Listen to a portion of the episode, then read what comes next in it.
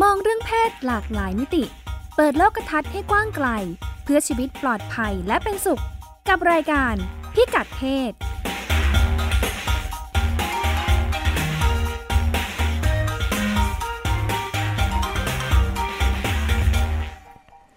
ต้อนรับคุณผู้ฟังเข้าสู่รายการพิกัดเพศนะคะ เราพบกันเป็นประจำทุกสัปดาห์ทาง w w w t h a i p b s r a d i o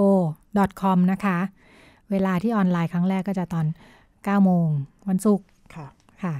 แล้วก็หลังจากนั้นฟังย้อนหลังได้นะคะ ค่ะ ดิฉันรัชดาธราภาคแนะนำลืมลืมแนะนำตัว ดิฉันรัชดาธราภาคนะคะ และคุณจิตติมาพานุเตชะ ค่ะ ส ค่ะ วัสดี ดำเนิ ค่ะ นรายการกันเป็นประจำเนี่ยนะคะ ค่ะ ค่ะ รายการของเราก็พูดคุยกันเรื่องเพศในหลากหลายมิตินะคะ คุณจิตติมาส่งเสียงนิดนะคะ คุณจิตติมาซึ่ง ป่วย อาจจะมีการไอเป็นระยะนะคะ ค่ะ เป็นซาวเอฟเฟกสำหรับสัปดาห์นี้ รายการของเราก็พูดคุยกันด้วยเรื่องเพศในหลากหลายแง่มุมนะคะ ค่ะ ทั้งในเรื่องสุขภาพ เรื่องมุมมองทางสังคม เรื่องชีวิตในหลายสิ่งอย่าง ใช่ค่ะ แล้วรวมทั้งเรื่องของการทำงาน ค่ะ เพื่อแก้ไขปัญหา เรื่อง ค่ะ ที่สังคมไทยมองว่าเออเฮ้ยเป็นปัญหาใหญ่ในหลาย ๆ เรื่องที่เกี่ยว ค่ะ ข้องกับเรื่องเพศเนาะ นอกจากนี้ก็ยังมีตัวอย่างของปฏิบัติการทางสังคมเนาะ ค่ะ รูปแบบต้นแบบการทำงานในพื้นที่แล้วก็ ค่ะ เรื่องของการเอ่อ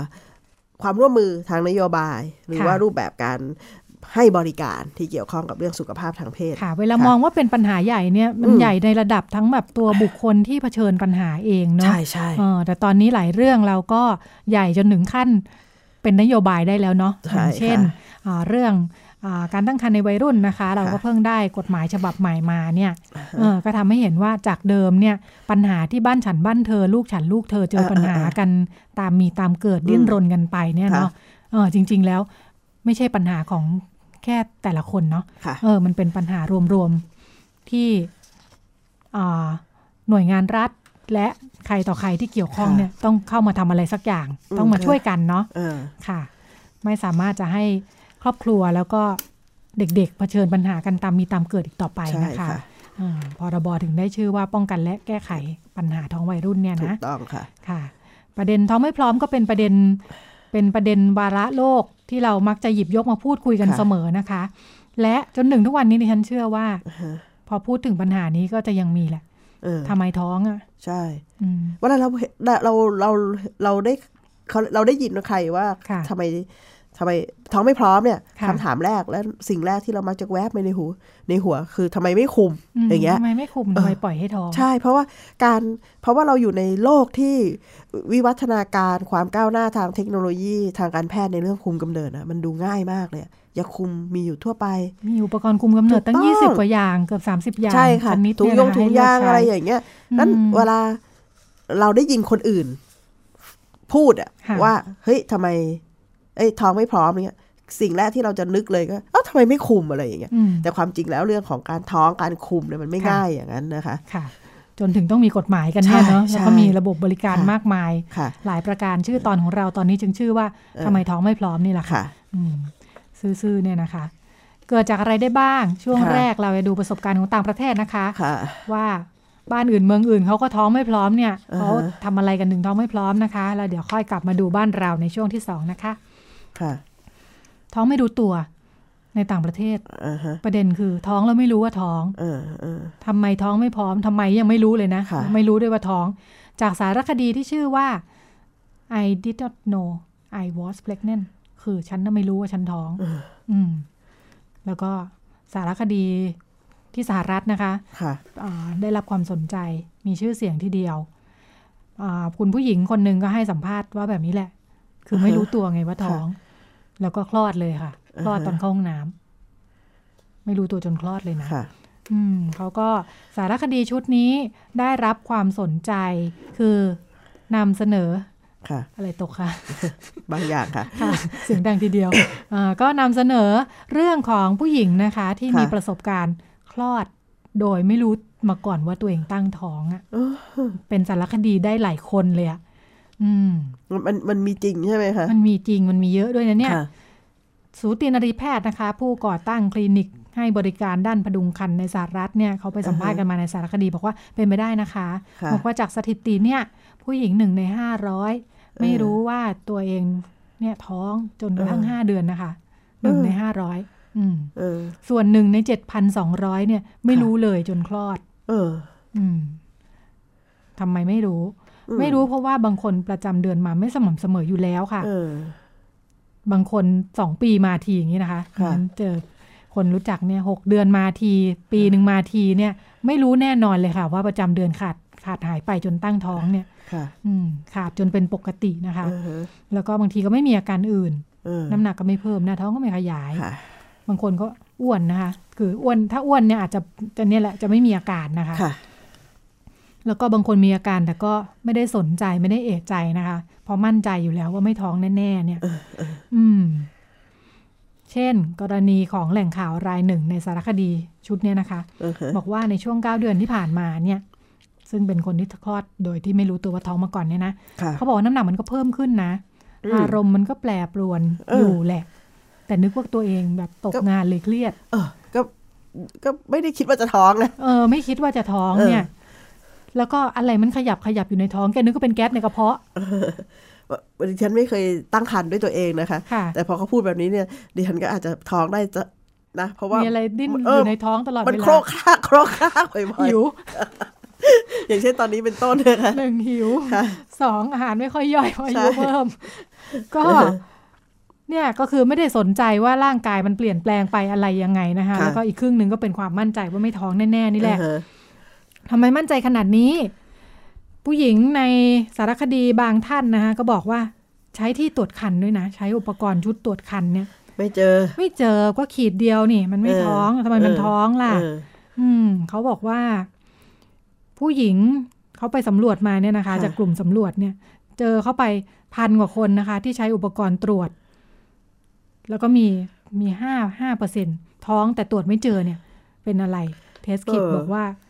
ไม่เจอ คือปกติไอชุดตรวจเนี่ย คือจะตรวจตรวจตรวจปัสสาวะใช่ไหมคะ ใช่ค่ะ เขาตรวจว่ามีฮอร์โมน มีฮอร์โมน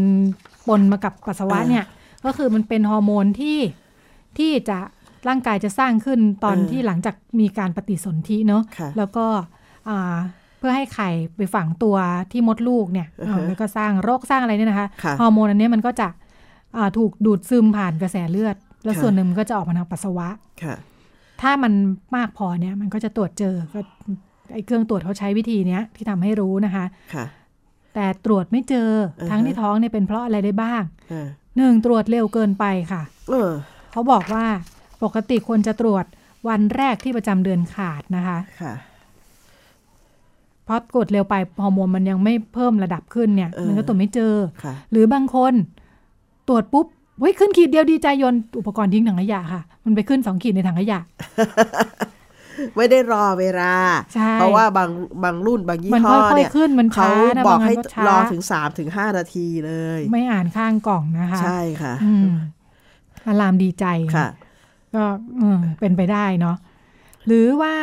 ดื่มน้ำมากเกินไปปัสสาวะจางฮอร์โมน ค่ะ ก็จางก็ตรวจไม่เจอก็ได้ด้วย ค่ะ อืมก็เกิดขึ้นได้หลายแบบนะเขาบอกว่า เพราะฉะนั้นควรจะตรวจหลังตื่นนอนนะคะ ตอนเช้าท้องว่างเนี่ย ค่ะ อืม อืม เอาบางทีบอกเครียดฮอร์โมนก็ผลิตน้อยอีกตรวจไม่เจออีก เออ ก็เป็นโอ้แบบนี้เลยเป็นไปได้ง่ายเนาะ ใช่ รู้เลยมีช่องว่างเยอะมากที่จะทำให้ตรวจแล้วไม่เจอ ค่ะ อืมมีเยอะไหมเนี่ยกรณีไม่รู้ว่าท้องเนี่ยนะยิ่งวัยรุ่นเนาะ ค่ะ น่าจะเป็นไปได้เยอะ เป็นไปได้เยอะค่ะ เรื่องราวแบบทำนองว่า อืม เออ ไปเข้าห้องน้ำ อืม แล้วก็โอ้โหปวดท้องมากเลยอะ ค่ะ แล้วก็นึกว่าตัวเองปวดอึ อืม ถ่ายอุจจาระ อืม เบ่งปะอ้าวเฮ้ย มีเด็กออกมาอะไรอย่างเงี้ย อืม ก็ก็มีคนที่จะไม่เชื่อเท่าไหร่นะ เฮ้ย มัน ค่ะ อยู่ได้ยังไงมันแบบมันมันเหมือนมันไม่น่าเชื่อว่า ร่างกายแต่ละคนต่างกันด้วยนะ ใช่ อืม แล้วว่าถ้าเราไม่เคยสังเกตร่างกาย ค่ะ ตัวเองหรือบางบางคนสังเกตนะ อืม แต่ไปคิดอย่างอื่นหมดเลย อืม เพราะเชื่อมั่นว่าตัวเองไม่ท้องที่ฉัน ค่ะ เคยได้มีโอกาสคุยกับผู้หญิงหลายคนที่ ค่ะ ท้องโดยไม่รู้ตัวเนี่ย อืม มันอยู่ในช่วงวัยที่บางครั้งเนี่ยเขาคิดว่าเขาหมด หมดวัยเจริญพันธุ์น่ะ อ๋อ แต่ค ไม่ วามจริ ไม่ ง ใช่วัยรุ่นด้วยนะ ใช่ไม่ใช่วัยรุ่นอ่ะ อืม อายุ 40 จะ 50 แล้วยังไงก็ไม่ท้อง อืม เราจึงได้ยินคำว่าลูกหลงเนี่ย ค่ะ เยอะมาก ค่ะ เพราะก็ไม่ใช้วิธีคุมกำเนิดอันที่สองคนสุขภาพไม่ดี ค่ะ ประจำเดือนมาไม่สม่ำเสมอ ค่ะ เออมาบ้างไม่มาบ้าง คิดว่ายังไงเนี่ย ฉันก็ไม่ท้องหรอก เพราะว่า อืม ฉันเนี่ยเออ ผอมแห้งแรงน้อยสุขภาพไม่ดีประจำเดือนมาไม่สม่ำเสมออ ม เอาล่ะโบเชะ ไม่ ท้อง น่าท้อง ใช่ อะไรเงี้ย ท้องจนได้ อืม ประมาณเนี้ยแล้ว อืม บางคนเนี่ย ท้องไม่รู้ตัวก็เพราะว่าตอนแรกคิดว่าท้อง อืม ในกรณีเลยนี้เลยงั้น ค่ะ ตรวจตั้งครรภ์ปุ๊บอ้าวก็เลยคิดว่าตัวเองเครียด เลยมั่นใจแล้วที อ่า นี้ ตรวจตั้งครรภ์ไม่ เออ ไม่ไม่เจอก็เลยคิดว่าตัวเองเครียด ค่ะ เมนไม่มาสักที พออีกทีหนึ่งเอาท้องสี่ห้าเดือนอะไรอย่างเงี้ย อืม งั้นเรื่องราวแบบที่สังคมไทยเคยฮือฮากรณีแบบเบนโล แล้วสี่เดือนห้าเดือนแล้วบอกไม่รู้ว่าท้องแล้วเขาบอกมารู้ทีหลัง อย่าไปว่าเขาเลยเนอะ ใช่อย่า มัน ไป เป็น ว่า ได้ เขา จริง ค่ะ เพราะว่า ค่ะ ระบบอนามัยเจริญพันธุ์เนี่ยมันซับซ้อน ค่ะ แล้วผู้หญิงไม่ได้ถูกสอนให้เข้าใจมันอย่างทะลุปุโปร่งนะ ค่ะ ข้อแรกข้อสองเนี่ยนอกจากไม่เข้าใจมันแล้วเนี่ย เรายังมีความกลัวความไม่มั่นใจ ความไม่แน่ใจที่จะ ค่ะ ทำการศึกษาเข้าใจมางั้น อืม เรื่องสุขภาพผู้หญิงก็เป็นอีกเรื่องหนึงที่เป็นเรื่องใหญ่มาก ค่ะ การที่จะทำให้ผู้หญิงท้องโดยรู้ตัวได้เนี่ย อืม มันจะต้องทำเรื่องนี้ตั้งแต่เขาเริ่มเป็นเมนเลยล่ะ อืม การบันทึกประจำเดือน ค่ะ ผู้ ค่ะ หญิงแค่จำเอานะ บางคนไม่ อ๋อ เคยบันทึกประจำเดือนนะ ว่า ค่ะ ประจำเดือนมาเมื่อไหร่อย่างไรอะไรแบบเนี้ย ค่ะ ค่ะ อืมแต่ละคนก็ร่างกายต่างกัน ใช่ มากด้วยนะคะ ใช่ อย่างน้อยบันทึกไว้ก็จะได้รู้ว่าของ ค่ะ เรามันประมาณไหนอะไรอย่างนี้นะคะ อืม ท้องเพราะอะไรได้อีกไม่พร้อมเนี่ย ค่ะ ท้องเพราะถูกข่มขืน อืม อืมอันนี้ก็เป็นอีกเรื่องใหญ่นะคะ ค่ะ ในสหรัฐเองเราเห็นประเทศดู น่าจะก้าวหน้าเรื่องสิทธิเรื่องอะไรอย่างนี้เนาะ ค่ะ ปรากฏว่าแต่ละปีเนี่ยมีองค์องค์กรควบคุมและป้องกันโรคของสหรัฐเนี่ย ค่ะ รายงานของเขาพบว่าแต่ละปีมีผู้หญิง ท้องจากถูกข่มขืนตั้ง 32,000 คนอุ้ยเยอะเนาะ30,000 กว่าคนแน่แล้วก็ในจำนวนเนี้ย20,000 คนทำแท้ง อืม อีกหมื่นหมื่นกว่าคนหมื่นสองพันคน ท้องต่อจนคลอดนะคะ เออ อืม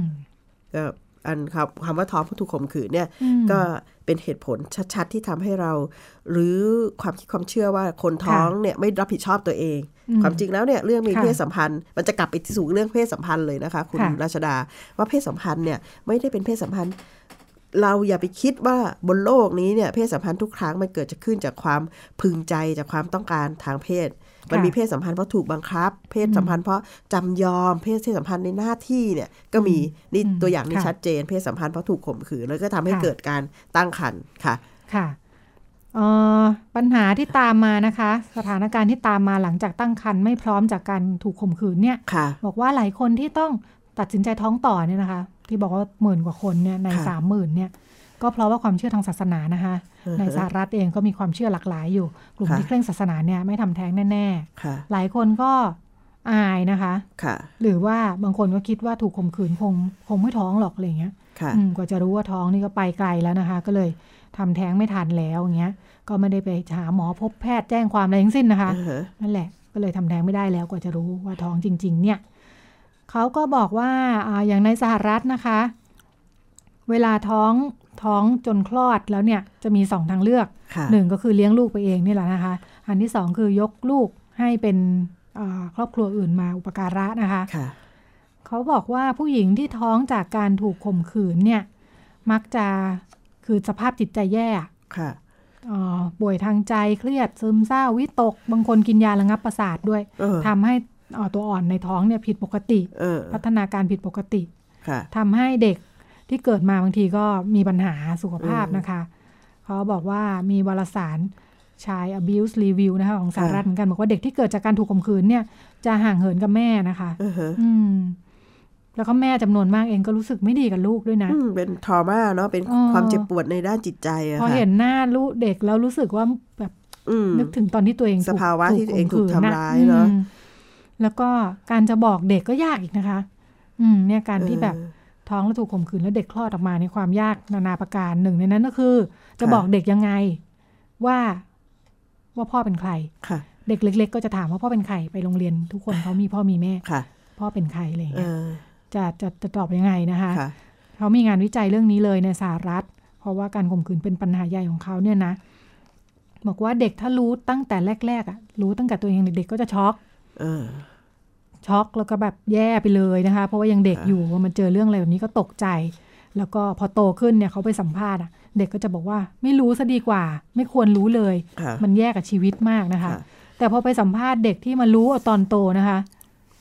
มาเจอภายหลังว่าตัวเอง เป็น เป็นเด็ก ลูกที่ เออ เกิดจากการถูกข่มขืน ก็จะแย่รู้แย่ไปอีกนะคะ เออ คราวนี้โกรธแม่ด้วยที่ที่ปกปิดความจริง เพราะว่าพอยิ่งโตมาเรื่อยๆเนี่ยก็คิดฝันไว้ว่าพ่อเป็นอย่างงู้นอย่างนี้อย่างนั้นไงค่ะ ค่ะ วันหนึ่งมันรู้ว่าตายแล้ว พ่อไม่ได้ดีงามอย่างที่ อือฮะ มโนไว้เนี่ย มันก็ทำ โกรธ ร้ายร่างกาย เอ้ยทำร้ายชีวิตเขามากนะคะ ใช่ใช่ อืม อย่างที่ในเหตุการณ์ใหญ่ ๆ ในในประเทศรวันด้านะคะ อ่าฮะ ที่มีเหตุการณ์ฆ่าล้างเผ่าพันธุ์นั่นกับ ค่ะ ปี 94 นะคะ ค่ะ บอกว่ามีเด็กที่เกิดจากการถูกข่มขืนก็เป็นหมื่นรายเหมือนกันนะคะ ค่ะ ปัจจุบันเด็กพวกนี้ก็โตอายุ 20 21 22 กันแล้วนะคะ ค่ะ เด็กพวกนี้ก็จะถูกชุมชนรังเกียจ อืม อืม เพราะว่านี่แหละมองว่าเป็นเด็กที่ถูกเป็นลูกปีศาจนะคะ เป็น ค่ะ ลูกฆาตกร อืม เด็กพวกนี้ก็จะไม่ค่อยได้เรียนหนังสือชุมชนก็ไม่สนใจไม่ใส่ใจ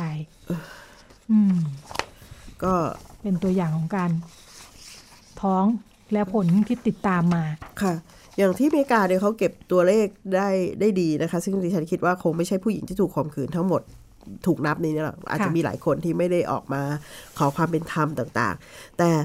พูดว่า 3,000 32,000เนี่ย มี 2,000 คนเท่านั้นที่ได้ทำแท้งเนี่ย ค่ะ มันก็สะท้อนว่านี่ขนาดเขามีระบบของการอ่ะกฎหมายประประเทศไทยในกรณีที่ถูกข่มขืนเนี่ย เราสามารถทำแท้งได้อย่างถูกกฎหมายนะ ค่ะ แต่ปัญหาใหญ่เลยเนี่ยก็คือว่า ผู้หญิงเข้าไม่ถึงบริการ เพราะว่าไม่ไม่รู้ว่าเพราะไม่รู้ว่าบริการทำแท้งที่การยุติการตั้งครรภ์ที่มันปลอดภัยเนี่ยอยู่ที่ไหน ค่ะ แล้วก็ในหลายกรณีเนี่ย แม้แต่กรณีผู้หญิงที่ถูกข่มขืนเองนะคะ ค่ะ แล้วจะแสดงความจำนงว่าฉันไม่ขอเก็บท้องนี้ไว้เนี่ย ค่ะ โปรเซสของการกว่าจะได้เข้าถึงบริการทำแท้งเนี่ยก็ยาวนานจนกระทั่งอายุคันมากจนกระทั่งทำแท้งไม่ได้เนี่ย ค่ะ ก็มีหลายหลายงั้นงั้นอันเนี้ยจะต้องทำให้เข้าใจโดย ค่ะ โดยเข้าเข้าใจโดยทั่วกันเลยนะคะ ว่ากรณีที่ถูกข่มขืนเนี่ย ถ้าเราสามารถเราแจ้งความแล้วก็บอกว่าถูกข่มขืนเนี่ย แล้วก็ไปขออนุญาตขอทำแท้งได้เลย ถูกกฎหมาย ถูกต้องตามกฎหมายงั้น จะเห็นผลกระทบตามมาอยู่เยอะนะคะ ว่า ค่ะ กรณีที่ท้องแล้วถูกข่มขืนแล้วไม่ได้ทำแท้งเนี่ย มันมีกระบวนการที่ต้องทำงานอย่างหนักกับ ค่ะ เด็กที่เกิดมา ค่ะ แล้วก็กับผู้หญิงเนาะเพราะว่า ค่ะ การถูกทำร้ายร่างกาย การถูกข่มขืนเนี่ย มันไม่ได้เกิดบาดแผลแค่ร่างกายนะ ค่ะ มันเกิดทางด้านจิตใจอะเพราะว่ามันมันมันเป็นสภาวะที่มันมันมันถูกกระทำทารุณนะทั้งทั้ง ค่ะ กายและใจแล้ว ส่วนใหญ่ผู้ประสบปัญหาก็จะอับอาย อืม เพราะว่ามันเป็นเรื่องที่เกี่ยวข้องกับเรื่องเพศเขาก็จะไม่กล้าบอกใคร ค่ะ แล้วนอกจากอับอายแล้วเนี่ย เราจากงานวิจัยบอกว่าเคสของผู้หญิงที่ถูกข่มขืนเนี่ยเขาจะโทษตัวเองเยอะมาก อืม เพราะว่าสังคมจะบอกว่าคนที่ถูกข่มขืนคือคนที่ไม่ระวังตัวเอง ค่ะ เขาก็จะรู้สึกโทษตัวเองว่าเฮ้ยฉันไม่น่าทำอะไรเงี้ย อืม เนี่ยจะเห็นความความเขาเรียกว่าการถูกซ้ำเติมเนาะจาก ค่ะ อคติจากความคิดความเชื่อทางสังคมในเรื่องเพศอะอยู่เยอะนะคะ ค่ะ นี่ก็คือสาเหตุอันหนึ่งใช่ไหมคะ อืม เรื่องของการเอ่อเรื่องที่มาจากเรื่องของการท้องไม่ไม่เอ่อท้องไม่พร้อมเนาะท้อง ค่ะ เพราะถูกข่มขืนนะคะ ค่ะ ความจริงของบ้านเราน่าไปดูเหมือนกันเนาะว่า ค่ะ อ่าปัญหาเรื่องข่มขืนแล้วก็การดูแลหลังจากนั้นหรือว่า ค่ะ อะไรอย่างนี้บ้านเรามีระบบยังไงบ้ใช่าง แล้วข้อมูลสำคัญที่ ค่ะ เราน่าที่จะต้องทำให้เรื่องนี้เนี่ย ค่ะ มันลดน้อยลงไปในเรื่องของการตั้งครรภ์จากการถูกข่มขืนเนี่ย ค่ะ ก็คือข้อมูลเรื่องสุขภาพค่ะคุณรัชดา ค่ะ เพราะว่าเรามียาคุมกำเนิดฉุกเฉินนะคะ ที่ ค่ะ ป้องกันการตั้งครรภ์หลังจาก อืม มีเพศสัมพันธ์โดยไม่ป้องกันเนี่ย ค่ะ ซึ่งสามารถที่จะลดการตั้งครรภ์ได้ประมาณ 80% 70-80%ถ้า ค่ะ ถ้าสามารถทานยาคุมฉุกเฉิน หลังมี ค่ะ เพศสัมพันธ์ไม่ป้องกันได้เร็วที่ ค่ะ สุดเนี่ย ค่ะ ซึ่งยาเนี่ยต้องกิน 2 เม็ดอะไรแบบเนี้ยแต่ข้อมูลอย่างแบบนี้เนี่ยผู้หญิงส่วนใหญ่ไม่รู้ อืม แล้วภาวะ ค่ะ ตกใจ ภาวะที่ตัวเองถูกทำร้ายร่าง ค่ะ กาย แล้วก็อับอายด้วยไม่กล้าบอกใครเนี่ย ค่ะ มันยิ่งทำให้เขาเนี่ยอยู่กับความทุกข์โดยไม่ได้นึกถึงผลกระทบทางสุขภาพตามมา ค่ะ ซึ่งซึ่งอันเนี้ยเป็นเรื่องเป็นอีกเรื่องหนึ่งซึ่งจะต้องทำยังไงที่จะทำให้เสียงที่มันเงียบงันของเหยื่อที่ถูกข่มขืนเนี่ย ค่ะ สามารถเข้าถึงบริการบางอย่าง อืม ตอนเรื่องเยียวยาจิตใจอาจจะเป็นเรื่องระยะยาว แต่มันน่าจะมีหน่วยที่ให้บริการศูนย์ประเทศไทยไม่มีไม่มีศูนย์ฉุกเฉินสำหรับศูนย์ข่มขืนฉุกเฉิน อืมค่ะ เมืองหลายเมืองเนี่ยมีนะคะ อันนี้ ค่ะ ประเด็นเรื่องความปลอดภัยของผู้หญิง ค่ะ ถ้าศูนย์แบบเนี้ยเมื่อเขา เมื่อเขาโทรมา เมื่อผู้หญิงโทรไปเนี่ย อืม สิ่งที่แพทย์จะดูแลเลยเนี่ย ก็คือให้กินยาป้องกันการตั้งครรภ์ อ๋อ ยาต้านการติดเชื้อ ค่ะ แล้วหลังจากนั้นก็ค่อยดูแลเยียวยาในเรื่องทางคดีทางอะไร แต่ตอนเนี้ยไม่ค่อยมีคนสนใจ หรือว่าผู้หญิงบางคนเนี่ยเก็บเรื่องไว้กับตัวเองไม่บอกใคร ค่ะ รอลุ้นเดือนต่อมา อืม เมนจะมาไหมอะไรแบบเนี้ย ค่ะ เป็นต้นค่ะ อืมเชื่อว่าจำนวนมากไม่รู้จะจัดการยังไง ใช่ เนาะ ค่ะ อืมแต่เมื่อกี้พอพูดถึงเรื่องยาคุมฉุกเฉินเนี่ย ค่ะ กลายเป็นว่ากลุ่มที่ใช้ยานี้เยอะเนี่ย ค่ะ เป็นกลุ่มวัยรุ่นเนาะ ถูกค่ะ เออ มัน แต่ที่ใช้เยอะก็ไม่ได้จะรู้ดีนะ สสถานการณ์เรื่องยาคุมกำเนิด ค่ะ ฉุกเฉินเนี่ย ค่ะ ดิฉันศึกษาไว้นานแล้วนะคะ ค่ะ ตั้งแต่เป็นเกือบ 15 ปีที่แล้วเนี่ย ค่ะ ก็คือว่ามันเป็นสถานการณ์ที่ว่าคนคนที่ควรใช้กับไม่ได้ใช้ อืม คน ค่ะ ที่ควรใช้คือใครคนที่ถูกข่มขืนเนี่ยแหละค่ะ ค่ะ กับ ค่ะ ไม่ได้ใช้ ค่ะ แต่คนที่ไม่ควรใช้กับใช้พร่ำเพรื่อ ค่ะ อันเนี้ย ค่ะ งั้นความรู้ในเรื่องยาคุมกำเกิดกำหนดฉุกเฉินนั้นมาอยู่ในมือของกลุ่มผู้ชายมากกว่า อืม ใช้พร่ำ ค่ะ เพรื่อก็เพราะว่าผู้หญิงที่มีเพศสัมพันธ์แบบไม่ได้อยู่กันประจำ ค่ะ มาเจอกันเสาร์อาทิตย์ แล้วก็ส่วนใหญ่ยาคุมฉุกเฉินถูกแนะนำผ่านผู้ชายนะ อืม บอกว่าเออเฮ้ยผู้ กินไม่ ผู้ชาย กินเลย แนะนำผ่านผู้หญิง ค่ะ เออในกินเลยอะไรเงี้ย ค่ะ ในยุคแรกๆเลยเนี่ยนะคะ เมื่อสิบกว่าปีที่แล้วเนี่ยผู้หญิงบางคนถึงขนาดมันมันเพิ่งเข้ามาใหม่ๆเนี่ย ผู้หญิงบางคนบอกว่าผู้ชายบอกว่าเป็นวิตามิน อืม กินหลังร่วมเพศอะไรแบบเนี้ย ค่ะ ความจริงมันคือยาคุมกำเนิดฉุกเฉิน อืม แล้วก็กินผิดวิธีเยอะ ค่ะ ใช้พร่ำเพรื่อแล้วก็ผิดวิธีก็เกิดการตั้งครรภ์ไม่พร้อมเนี่ยเยอะมากค่ะ ค่ะ ผ่านไปนานหวังว่าความรู้เรื่องนี้จะดีขึ้นเนาะ เออใช่ ค่ะ อืม ก็คิดว่านาน่าจะดีขึ้นค่ะ แต่ปัญหา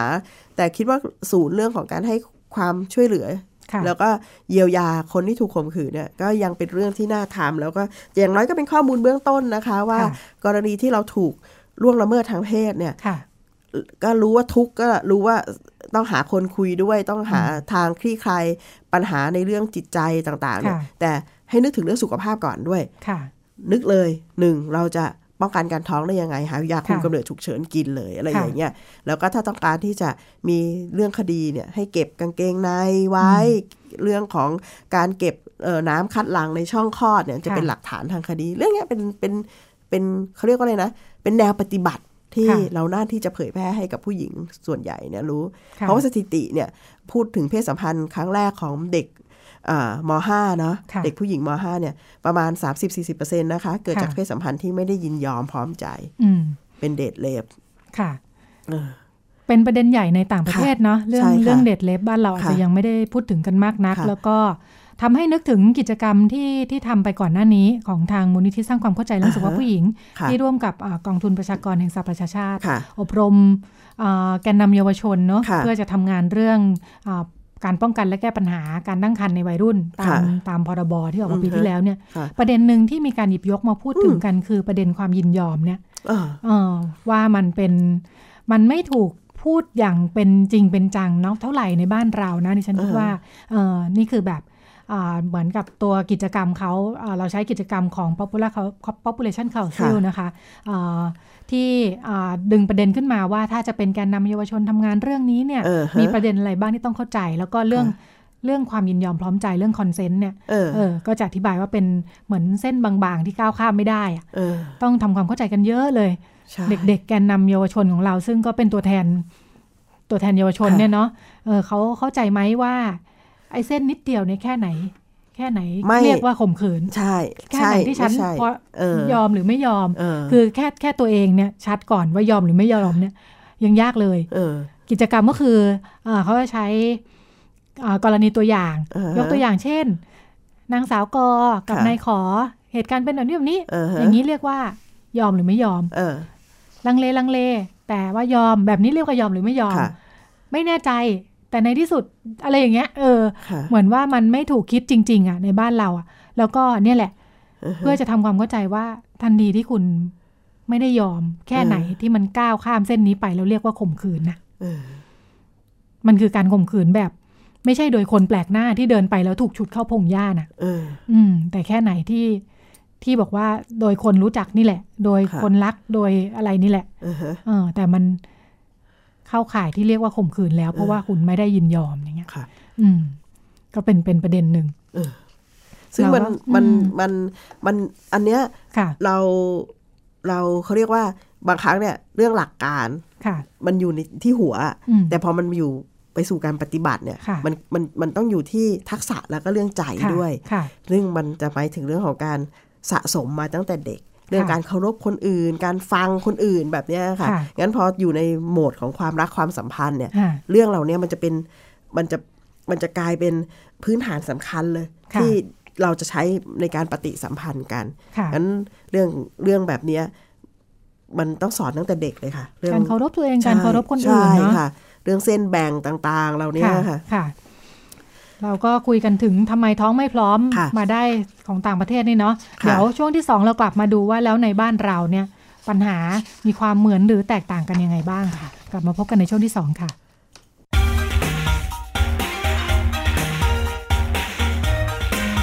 คุณกำลังฟังรายการพิกัดเพศ ทาง www.thaipbsonline.net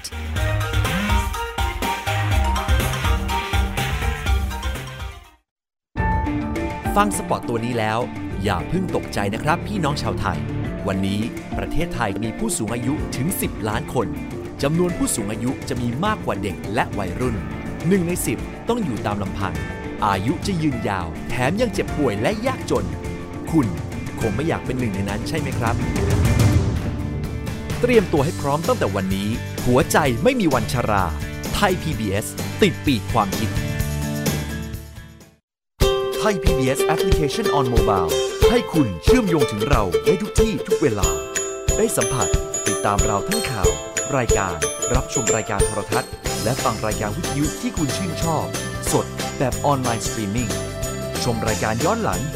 ข้อมูลกิจกรรมไทย PBS ร่วมเป็นนักข่าวพลเมือง รายงานข่าวกับเรา และอีกหลากหลายฟังก์ชัน ให้คุณดาวน์โหลดได้ฟรีทุกระบบปฏิบัติการ ติดตามข้อมูลเพิ่มเติมได้ที่ www.thaipbs.or.th/digitalmedia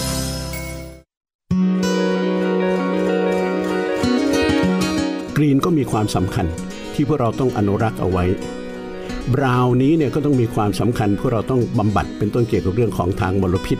หรือว่าสิ่งปลูกสร้างอะไรต่างๆนานาเหล่านี้ด้วย ทั้งสองส่วนนี้เนี่ยต้องไปคู่ขนานเกื้อหนุน ซึ่งกันและกัน ต้นไม้ในเมืองจะต้องจะต้องอยู่ร่วมกับมนุษย์ได้อย่างมีความสุขทั้งสองฝ่าย ต่างก็ไม่ทำความเสียหายทำความลำบากให้แก่กันและกัน ต้นไม้ที่โตเร็วเกินไปไม่ใช่ดีสำหรับต้นไม้ต้นนั้น อยู่ในเมืองถ้าโตเร็วมากเด่นมากเดี๋ยวลมก็พัดล้มกิ่งทอดยาวออกไปมาก เดี๋ยวลมก็พัดหักมาโดนผู้คน เข้าใจสิ่งแวดล้อมรอบตัว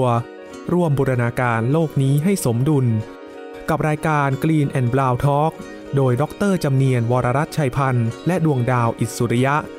ทุกวันจันทร์ 9นาฬิกาถึง 10นาฬิกาทาง www.thaipbsradio.com และแอปพลิเคชัน Thai PBS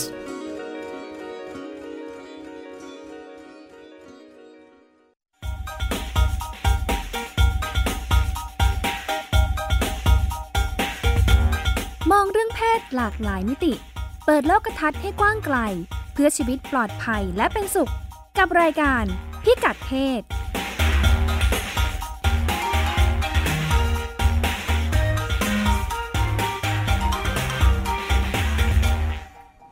กลับมาพบกันในช่วงที่ 2 นะคะ รายการพิกัดเพศของเราวันนี้ก็คุยกันในประเด็นที่ว่าในประเด็นที่ว่าทำไมถึงท้องเนี่ยนะคะทำไมถึงท้องไม่พร้อมเนี่ยนะคะ ช่วงแรกเป็นการคุยถึงข้อมูลประสบการณ์ในต่างประเทศนะคะ ค่ะ ซึ่งก็มีทั้งท้องไม่รู้ตัวจากสาเหตุต่างๆ นานาเนี่ย ค่ะ นะคะ ตรวจชุดตรวจคันแล้ว ค่ะ ไม่ปรากฏขีดก็โยนทิ้งบ้าง ฮอร์โมนยังไม่ไม่พอยังไม่ถึงขีด ค่ะ นะคะ หรือว่า ท้องเพราะถูกข่มขืน อ่าท้องเพราะถูกข่มขืนก็มี ค่ะ อ่าในบ้านเราเนี่ยเป็นยังไงกันบ้าง ค่ะ ต้องถามผู้รู้ ผู้รู้ อือหือ เรามีผู้รู้อยู่อยู่ในสายกับเราวันนี้นะคะ คุณเอ็มออนคงศรีนะคะ ผู้จัดการสายด่วน 1663 ค่ะ มูลนิธิเข้าถึงเอดส์ ค่ะ สวัสดีค่ะ คุณเอ็มออน ค่ะ สวัสดีค่ะ ค่ะอ่ารัชดากับจิตติมานะคะ ค่ะ สวัสดีนะคะ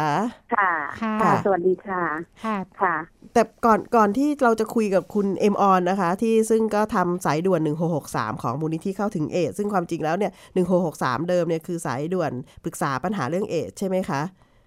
ใช่ค่ะ ค่ะ แล้วก็มาปรึกษาเรื่องท้องไม่พร้อมหรือว่าท้องวัยรุ่นเนี่ยได้กี่ปีแล้วคะ ค่ะ ถ้านับกันจริง ๆ ก็ตั้งแต่ปี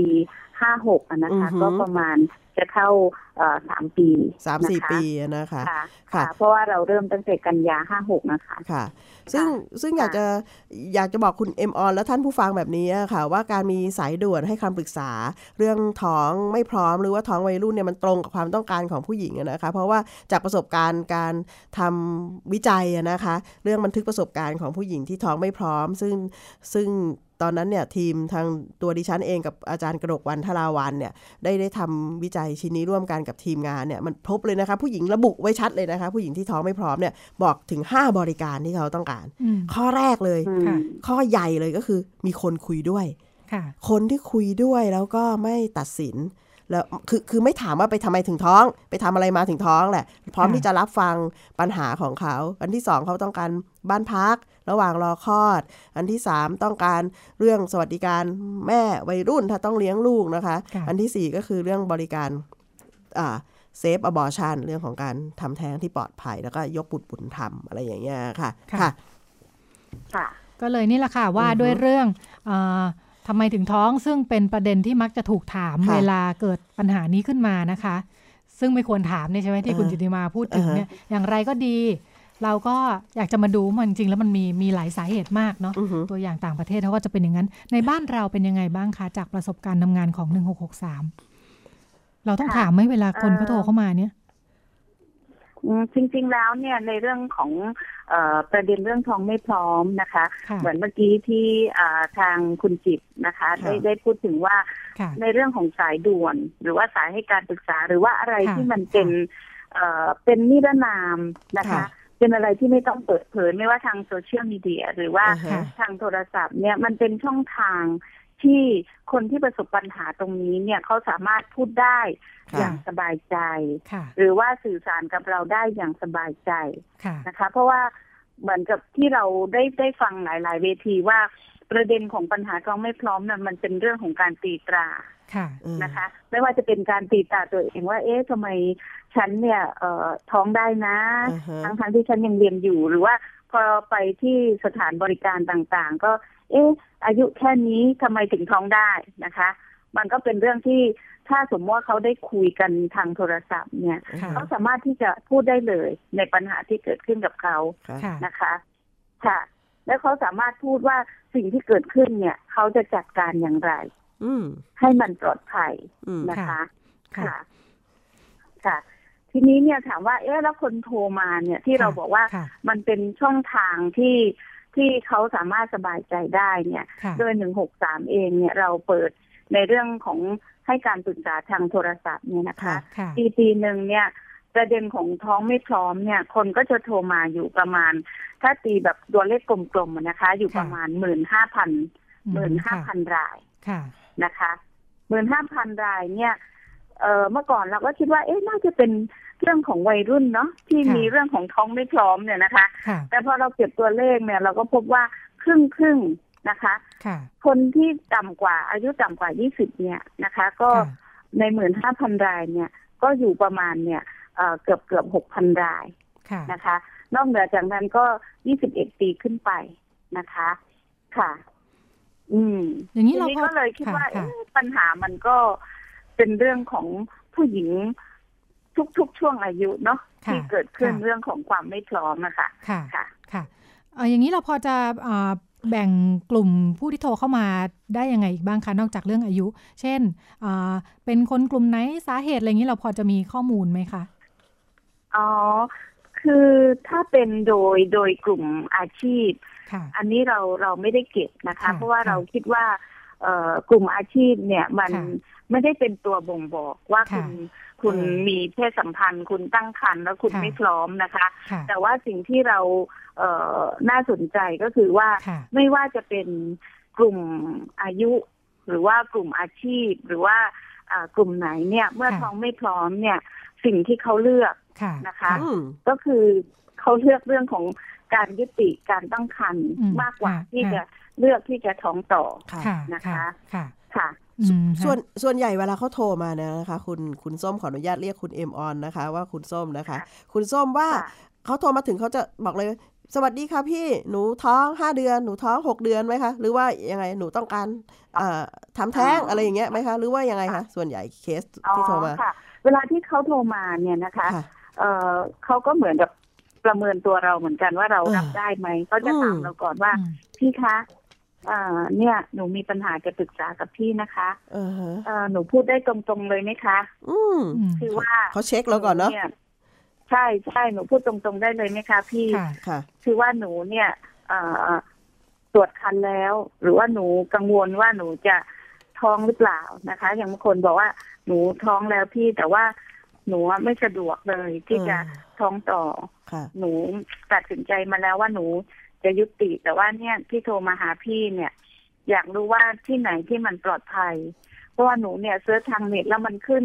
เยอะแยะมากมาย หนูไม่นัไม่มั่นใจว่ามันเป็นยังไงทางเน็ต แต่ว่า อืม เนี่ยที่ที่หนึ่งหกสามเนี่ยหนูอยากรู้ว่าเนี่ยมันมีสถานที่ไหนไหมที่ปลอดภัย คือเขาจะเจาะจงมาเลย ค่ะ นะคะ ค่ะ อันนี้ก็เป็นเป็นข้อดี เพราะว่า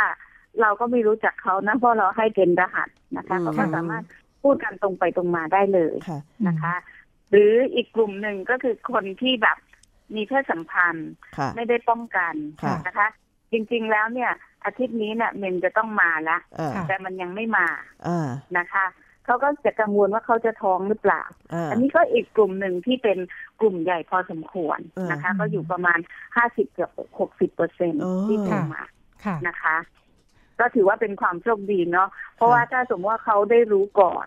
เรื่องของการจัดการมันก็ได้ไวขึ้น ค่ะ หรือถ้าสมมติว่าเขาไม่ท้องเรื่องของการป้องกันต่อไปเนี่ย ก็เป็นเรื่องที่ ค่ะ เขาสามารถที่จะป้องกันท้องไม่พร้อมได้ต่อไป ค่ะ นะคะ ฟังเหมือนกลุ่มแรกที่พูดถึงก็คือกลุ่มที่รู้ชัดเจนและว่าต่างคันรู้ทางเลือก ใช่ค่ะ ของตัวเองชัดเจนและมีเป้าหมายก็คือ ใช่ค่ะ ต้องการยุติการตั้งครรภ์อย่างกรณีกลุ่มแรกแบบนี้เนี่ยเราก็จะแนะนำสถานที่ที่ให้บริการยุติการตั้งครรภ์ที่ปลอดภัยและก็ถูกกฎหมายใช่ไหมคะ ค่ะค่ะค่ะ แล้ว ค่ะ แล้วเราทำไง แต่ว่า คะ ก่อนที่จะแนะนำนิด ค่ะ นึงค่ะคุณจิต ค่ะ ก่อนที่จะแนะนำเนี่ยเราอาจจะต้องเออเตรียมเตรียมตัวเตรียมใจกับเขาพอสมควร เพราะว่าจริง ๆ เนี่ยส้มคิดว่าเรื่องของอารมณ์ความรู้สึกของคนที่เอ่อตั้งครรภ์ไม่พร้อมเนี่ยเป็นเรื่องที่สำคัญ เพราะว่าบางครั้งเนี่ยเอ่อคนที่เขาตั้งครรภ์เนี่ยถึงแม้ว่าเขาจะเลือกที่จะยุติเนี่ย แต่ลึกๆในใจเนี่ยหลายรายก็รู้สึกว่าสิ่งที่ตัวเองทำเนี่ย เป็นเรื่องของการทำบาป โอ้ยอย่างนี้เราทำยังไง เป็นเรื่อง คะ ที่รู้สึกไม่ดี อ่า อันนี้เนี่ยเราก็ต้องต้องเคลียร์เคลียร์กับเขาก่อนว่า เนี่ยกับการตั้งครรภ์หรือว่าทางเลือกของเขาในครั้งนี้เนี่ยเขารู้สึกยังไงบ้าง อืม แล้วเขาจะจัดการให้มันคลี่คลายได้อย่างไร เออ นะคะทามมิ่งหรือว่าช่วงเวลาที่เขาจะจัดการเนี่ย มันประมาณเท่าไหร่ ค่ะ นะคะ คือบางทีเนี่ยเขาก็สามารถที่จะบอกได้ว่าช่วงนี้เขาจะทำอะไรหนึ่งสองสามสี่ ค่ะ ก่อนที่เขาจะไปยุติอย่างเช่น บางคนก็บอกเออไหว้พระก่อนหรือว่าอะไรก่อน เออ ค่ะ แต่ว่าบางคนก็จะบอกว่าก็ไม่ได้รู้สึกอะไร ค่ะ กับการที่ตัวเองตัดสินใจแบบนี้ เพ ค่ะ ราะถือว่าถ้าสมมุติว่าตัวเองต้องท้องต่อไปเนี่ยตัวเองรู้สึกว่ามันเป็นอะไรที่ยาวนานและตัวเองก็ไม่สามารถที่จะท้องต่อได้ และคิดว่าตัวเองก็จะป้องกันไม่ให้เกิดขึ้นอีกในตรงนี้ ค่ะ นะคะ อืม ค่ะ ค่ะ บริการของ อืม 1663 นี่เอ่อคือทางโทรศัพท์อย่างเดียวเลยไหมคะ เมื่อกี้ฟังดูเหมือนว่าเอ่อเราสิ่งที่เขาบอกว่าเขาอยากจะทำแบบนั้นแบบนี้เนี่ย เราก็ยังคิดว่าไม่ใช่เนอะแค่การคุยทางโทรศัพท์อย่างเดียวนี่ทำให้เราค้นหาเอ่อประเด็นปัญหาได้ชัดเจนขนาดนั้นไหมต้องมาเจอกันไหมหรืออะไรอย่างนี้ค่ะ อ๋อค่ะ ที่อย่างนี้ค่ะ โดย 163 เองเนี่ย นอกจากทางโทรศัพท์ หรือว่า ค่ะ ทางเว็บเพจแล้วนะคะ ค่ะ กรณีที่มีความซับซ้อนนะคะ อืม เคส ค่ะ เขาเรียกว่าเคสซับซ้อน อย่างเช่นเอ่อบางรายเนี่ยก็อายุต่ำกว่า 18 ปี เออ ค่ะ บางรายก็ตัดสินใจยุติแหละ แต่ว่าไม่มีไม่มีไม่มีตังค์นะคะ อืม ค่ะ หรือบางรายเนี่ยก็มีภาวะเหมือนกับซึมเศร้า หรือบางรายก็มีอะไรที่ซับซ้อนก็คือเหมันจะลังเลหรือบางรายก็มีเรื่องของภาวะสุขภาพอะไรเนี่ยเราต้องเช็คก่อน ค่ะ ค่ะ นะคะ ก็อันนี้เนี่ยนอกจากทางโทรศัพท์ นอกจากเว็บเพจ เราก็จะมีเรื่องของการทำเฟสทูเฟสก็คือมาเจอกัน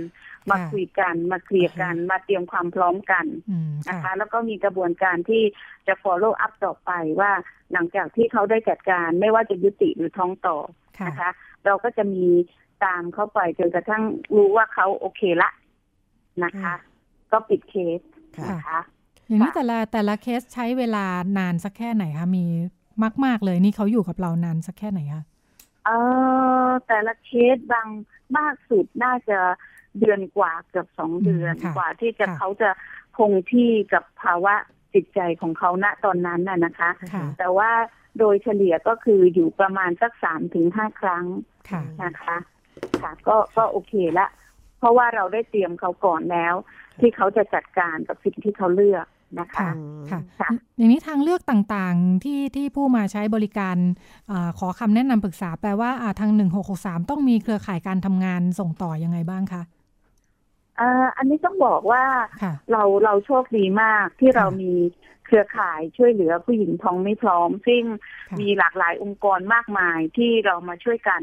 ทำงานเพื่อให้ผู้หญิงเนี่ยเกิดความปลอดภัย ค่ะ ดังนั้นเนี่ยเออพอมีเครือข่ายเนี่ย สมมุติว่าการตั้งครรภ์ครั้งนี้เนี่ยเขาเลือกที่จะท้องต่อ ค่ะ นะคะ แต่ติดปัญหาว่าช่วงที่ท้องเนี่ยเอ่อครอบครัวยังไม่รู้นะคะ ค่ะ ขอไปอยู่ที่บ้านพักเพื่อรอคลอด ค่ะ ก่อนนะคะ คลอดเสร็จก็จะขอฝากเลี้ยงหรือว่ายกบุตรหรือว่าอะไรเนี่ย เราก็ติดต่อประสานงานกับเครือข่ายที่ช่วยเหลือประเด็นเรื่องท้องต่อ ค่ะ นะคะ ค่ะ แต่ถ้าเมื่อไหร่ที่เขาเลือกที่จะยุตินะคะ เราก็มีเครือข่ายโรงพยาบาล ค่ะ นะคะ ทั่วประเทศ ค่ะ นะคะที่เราสามารถประสานงานให้ผู้ที่ประสบปัญหาเนี่ยไปรับบริการได้อย่างปลอดภัย ค่ะ นะคะ ค่ะ ค่ะ ค่ะ อืม ในช่วงหลายปีที่ผ่านมาเอ่อเห็นสถานการณ์ปัญหาเรื่องอาท้องไม่พร้อมแตกต่างออกไปจากเดิมยังไงบ้างไหมคะ เออถ้าพูดกันตรงไปตรงมานะคะ ค่ะ ถ้าเราอิงตัวเลขจากจากหนึ่งหกสามนะคะ ค่ะ ต้องบอกว่าตัวเลขเนี่ยของคนที่โทรมาเนี่ย ก็จะเพิ่มขึ้นเรื่อยๆเพิ่มขึ้นเรื่อย ค่ะ ค่ะ ๆ โดยเฉพาะต้องก็พยายามเปรียบเทียบสองปีนะคะ ค่ะ เอ่อเปรียบเทียบสำหรับผู้รับบริการที่อายุต่ำกว่า 20 ปี ค่ะ ที่โทรมาเนี่ยต้องบอกว่าเพิ่มขึ้นแบบเอ่อ26 กว่าเปอร์เซ็นต์เกือบ เออ 27เปอร์เซ็นต์นะคะ ค่ะ แล้วก็จำนวนเพิ่มขึ้น การเอ่อ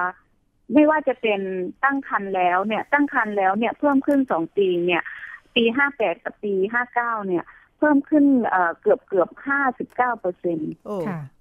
คนที่ท้องแล้วแล้วโทรมาที่เรา หรือว่าคนที่แบบยังกังวลอยู่นะคะ ไม่รู้ว่าตัวเองจะท้องหรือไม่ท้องเพราะว่ายังไม่ได้ตรวจนะคะ ก็ ค่ะ ก็เพิ่มขึ้นอยู่เกือบ 18เปอร์เซ็นต์ อืมฮะ นะคะ ค่ะ อันนี้มันเป็นเรื่องที่ต้องคิดว่าก็เป็นเรื่องดีที่เขาสามารถที่จะเข้าถึง ค่ะ เอ่อแหล่งบริการได้อย่าง ค่ะ ปลอดภัยเร็วขึ้น ใช่ นะคะ ค่ะค่ะ ค่ะ อืม เอ่ออย่างนี้มีมีคำแนะนำไหมคะ ในฐานะอ่าคนที่ให้คำปรึกษาด้านนี้เนาะสมมุติ เออ ว่า ใช่ เอ่อเราอยู่อย่างนี้แล้วก็มีเพื่อนมีญาติพี่น้องมาปรึกษา บอกว่าท้องไม่พร้อมเนี่ย เราควรจะให้คำแนะนำปรึกษายังไง หรือว่าแนะนำว่าโทรไปหนึ่งหกสามจะดีที่สุด คือต้องคิดว่าอย่างนี้ค่ะ ค่ะ ถ้าสมมติว่าเราหรือครอบครัวเรา คนรอบข้างเราคนที่เรารักเนี่ย ค่ะ ประสบปัญหาเรื่องท้องไม่พร้อมเนี่ย ค่ะ อันดับแรกเนี่ยส้มคิดว่า หลายหลายคนก็อาจจะรู้สึกช็อกไปนิดนึงอะนะคะ เป็น ค่ะ เรื่องที่คาดไม่ถึง แต่ว่าส้มคิดว่ายังไงเนี่ย ณตอนนี้สถานการณ์ตอนนี้เนี่ยเหมือนกับว่าเราก็กำลังทำงาน ไม่รู้คู่ขนานหรือว่าแข่งกันกับเอ่อเว็บไซต์เว็บไซต์ต่างๆอะนะคะ ที่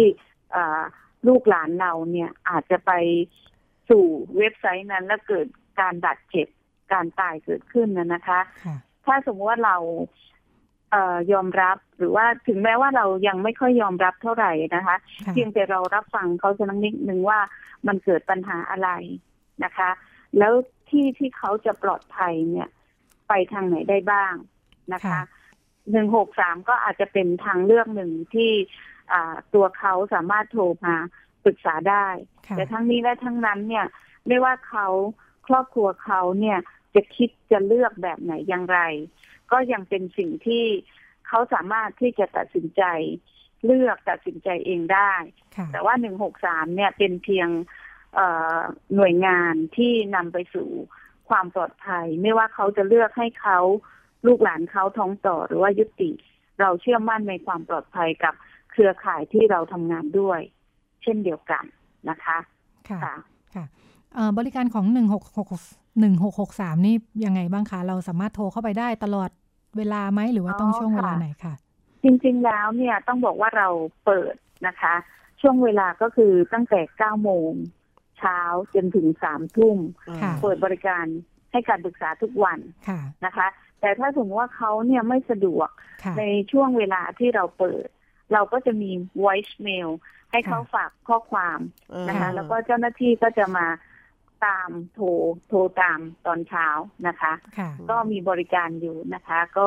คิดว่าเป็นหรือว่าเขาสามารถเข้าไปในเว็บเพจสามารถศึกษาได้เลยนะคะ ของหนึ่งหกสามนะคะ ค่ะ ค่ะ อันนี้ก็เป็นเอ่อพยายามเปิดช่องทางหลาย ๆ ช่องทาง เพื่อให้คนเข้าถึงความปลอดภัย ค่ะ นะคะ เอ่อต่อวันเนี่ยสายประมาณเท่าไหร่คะ9โมงถึง9โมงเช้าถึง3ทุ่มเนี่ยค่ะ คือณณตอนนี้เราต้องบอกว่าเฉลี่ยก็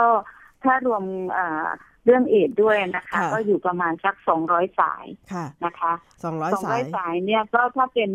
เอ่อสายท้องไม่พร้อมเนี่ยก็จะอยู่สักห้าสิบถึงหกสิบสาย อ๋อ นะคะ ก็ยังเป็น ค่ะ สายเอส ค่ะ มากกว่าใช่ไหมคะ ใช่ค่ะ แล้ว ใช่ค่ะ เจ้าหน้าที่ที่รับโทรศัพท์เนี่ยเอ่อเป็นเจ้าหน้าที่กลุ่มเดียวกันไหมคะ ระหว่างการให้คำปรึกษาเรื่อง HIV AIDS กับคำให้คำให้คำปรึกษาเรื่องท้อง อ๋อค่ะ ไม่พร้อมเนี่ยค่ะ ค่ะ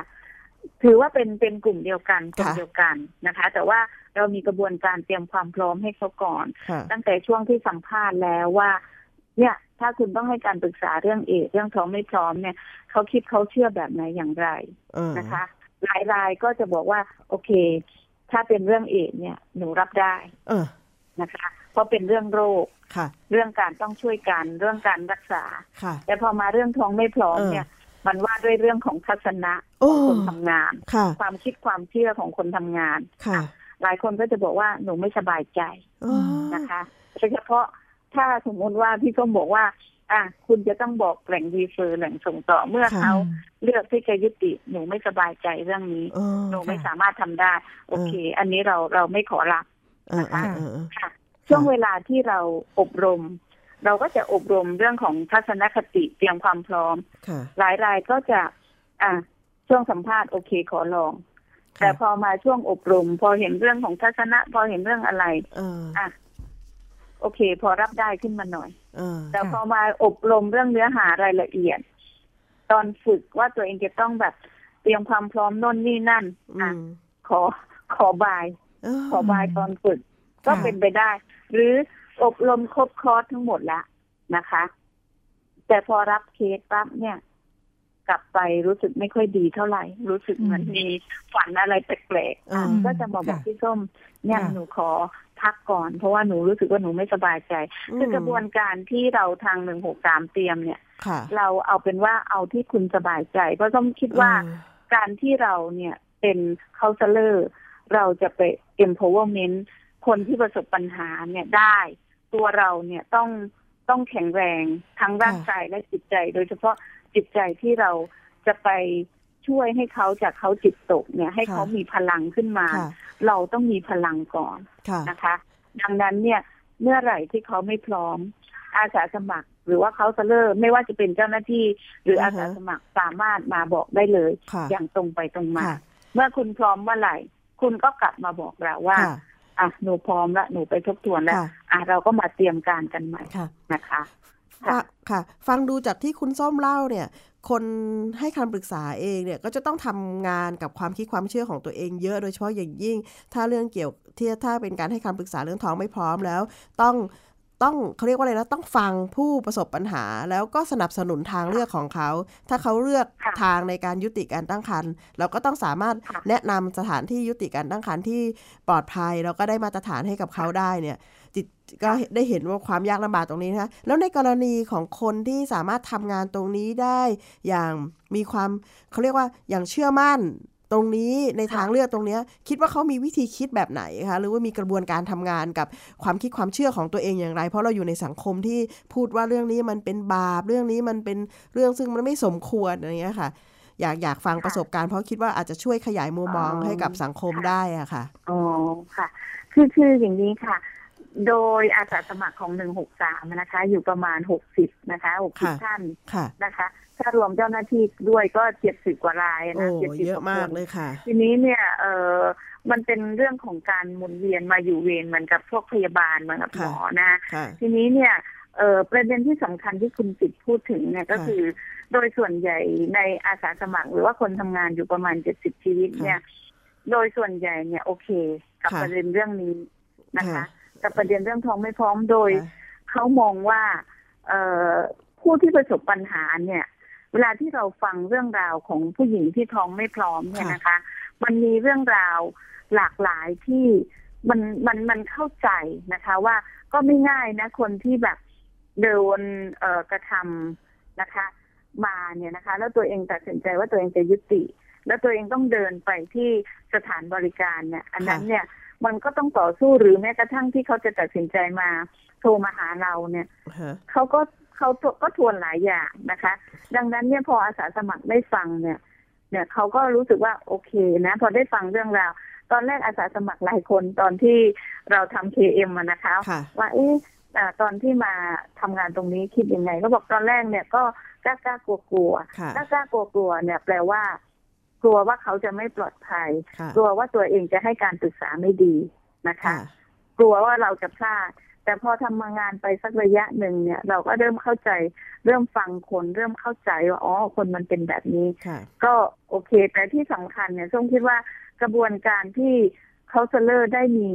เวทีแลกเปลี่ยนดูงาน เออเออ แหล่งส่งต่อ ค่ะ อันนี้สร้างความเชื่อมั่นและให้เขามั่นใจว่า เครือข่ายที่เราทำงาน ค่ะ ด้วยเนี่ย เป็นเครือข่ายที่ได้มาตรฐานและปลอดภัยจริง ๆ อืม นะคะ หลายคนเนี่ยก็บอกว่าก่อนที่จะไปดูงานเนี่ยคิดฝันว่าแหล่งส่งต่อเนี่ยน่าจะเป็นตึกเก่าๆ มีป้าแก่ๆนะคะ แต่พอ เออ ไปดูงานที่โรงพยาบาลหรือว่าคลินิกเนี่ยโอ้ก็มีกระบวนการเตรียมความพร้อมอีกทีหนึ่ง ค่ะ หลังจากที่เราเตรียมความพร้อมจาก 163 ไปแล้วนะคะ ทางนู้นก็จะเตรียมความพร้อมอีกทีหนึ่ง ค่ะ แล้วก็กระบวนการอันตราซาวด์กระบวนการรักษาเนี่ย โอเคได้มาตรฐาน อืม อ่ะก็กลับมา ค่ะ ทำเคสคอนเฟอเรนซ์กัน ค่ะ กลับมาคุยกันบอก ค่ะ โอ้ได้ไปดูแบบนั้นเชื่อมั่น หรือเวลาที่ได้ไปเวทีต่างๆนะคะ เวลาที่ไปได้เอ่อเขาเรียกว่าอะไรนะ คุยกันกับเพื่อนหลากหลาย ค่ะ องค์กร ค่ะ มันทำให้เชื่อมั่นมั่นใจว่าอ๋อเราไม่ได้ทำงานตรงนี้เพียงฝ่ายเดียวหลายคน อ่า ก็เจอเคสหลายคนก็ประสบปัญหา ค่ะ มันได้แชร์กัน อันนี้ก็เกิดความเชื่อมั่น ค่ะ ดังนั้นเนี่ยอาสาสมัครหรือเคาน์เซลเลอร์ของเราเนี่ย มันก็มีกระบวนการที่ช่วยเขา ค่ะ เราช่วยเขาเขาช่วยเรากันมา ค่ะ ตลอด โอเค นะคะ ค่ะ ค่ะ เห็น ค่ะ ภาพชัดเจนนะคะ คุณส้มพูด ค่ะ สิ่งที่มีประโยชน์มากว่ากระบวนการรื้อความเข้าใจที่มันเป็นอคติต่อเรื่องการทำแท้งเนี่ยเรื่องบาปคุณบุญคุณโทษเป็นเรื่องหนึ่งแขวนไว้ แต่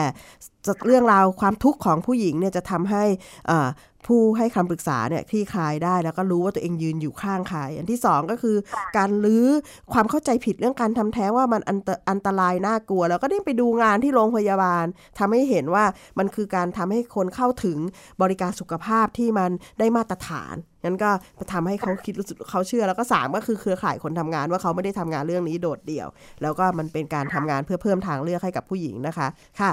วันนี้ ใช่ค่ะ ค่ะ ค่ะ วันนี้ขอบคุณคุณส้มเอ่อ็มออนมากค่ะ เวลาน้อยนะคะ มีหลายประเด็นนะคะ ขอบพระคุณมาก ขอบณ ค่ะ ค่ะค่ะด้วยความยินดีค่ะ ค่ะค่ะ คุณเอ็ม ค่ะ ออน ค่ะ คง สวัส ศรี ดี นะคะ ผู้จัดการสายด่วน 1663 มูลนิธิเข้าถึงเอดส์ ค่ะ ก็เป็นหนึ่งในคนทำงาน อือฮึ ที่อยู่ในเครือข่ายการทำงานที่ต้องการความทัศนคติที่เข้า ค่ะ ใจในเรื่องนี้เนาะ ค่ะได้มีโอกาส ค่ะ คุยกับคุณเอ็มออนครั้งหนึ่งนะคะ แล้ว ค่ะ คุณเอ็มออนพูดชัดเจนมากแล้วที่ฉันชอบมากก็คือบอกว่า ค่ะ 1663 เนี่ย ค่ะ จะเป็นสถานที่ที่จะสนับสนุนทุกทางเลือกของ ค่ะ คุณไม่ว่าคุณจะเลือกทางไหน ค่ะ เพื่อให้คุณเข้าถึงสิ่งที่คุณต้องการเลือกได้อย่างปลอดภัยและได้มาตรฐาน ก็แม่นยำมาก ค่ะ ในหลักการ อืม ทำงาน ค่ะ เนาะค่ะ อืม ก็เออเราก็ชวน ค่ะ ชวนคนทำงานมาคุยเรื่อยๆเนาะ ใช่ จะทำให้เห็น ค่ะ ว่าเออจริง ๆ แล้วในบ้านเราเนี่ยมีหน่วยงานบริการทั้งภาครัฐและเอกชนที่คอยทำงาน ใช่ สนับสนุน ค่ะ เวลาเอ่อ ผู้ที่ประสบปัญหาในเรื่องเกี่ยวข้องกับเรื่อง เพศเรื่องท้องไม่ ค่ะ พร้อมต่างๆ แต่ นานา ต้องต้อง ค่ะ ต้องเรียนให้ท่านผู้ฟังทราบว่า ค่ะ 163เนี่ยเป็นสายด่วนของมูลนิธินะ เป็นของ ค่ะ เอกชน ค่ะ สิ่งที่ดิฉันฝันก็คือว่าเราจะทำให้การมีสายด่วนแบบนี้เนี่ยการปรึกษาทางโทรศัพท์แบบนี้เนี่ย ค่ะ มันเป็นบริการปกติของรัฐเนี่ยได้ ค่ะ อย่างไร เราอาจจะ ค่ะ มีสายด่วนสุขภาพจิตเนาะแต่ ค่ะ ความเชี่ยวชาญในแต่ละเรื่องเนี่ยมันไม่เหมือนกันนะคะ ค่ะ เห็นว่าเรื่องท้องไม่พร้อมก็เป็นเรื่องขนาดคนทำงานให้คำปรึกษาเรื่องเอสมาพักใหญ่ยังต้องมาเติค่มะ ข้อมูลเติมความรู้ปรับทัศนคติบางอย่าง เพื่อให้คำปรึกษาเรื่องท้องไม่พร้อมได้เลยอย่างเงี้ย ค่ะ เป็นงานที่ต้องการความเข้าใจความเชี่ยวชาญ ใ เฉพาะ ถูกค่ ทาง ก็คงจะ ยู่ ต้อง พอสมควรนะคะ อ่าใครทำอะไรได้ก็บุกเบิกกันไป แล้วในมุมของการทำให้เห็นบริการแบบนี้ในภาพใหญ่ก็เป็นเรื่องสำคัญและจำเป็น ก็คงต้องช่วยกันขับเคลื่อนต่อไปให้เกิดขึ้นได้จริงอะค่ะ ค่ะ เป็นเรื่องที่เอามาฝากกันในวัน ค่ะ นี้นะคะ วันนี้เวลาหมดแล้วอ่าดิฉันรัชดาธราภาคและคุณจิตติมาพานุเตชะ ลาคุณผู้ฟังไปก่อน พบรายการพิกัดเพศได้ใหม่ สัปดาห์หน้านะคะ ทาง www.thaipbsradio.com ค่ะ วันนี้สวัสดีค่ะ ค่ะสวัสดีค่ะ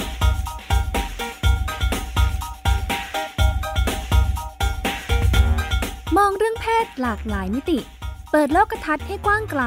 เพื่อชีวิตปลอดภัยและเป็นสุข กับรายการพิกัดเพศ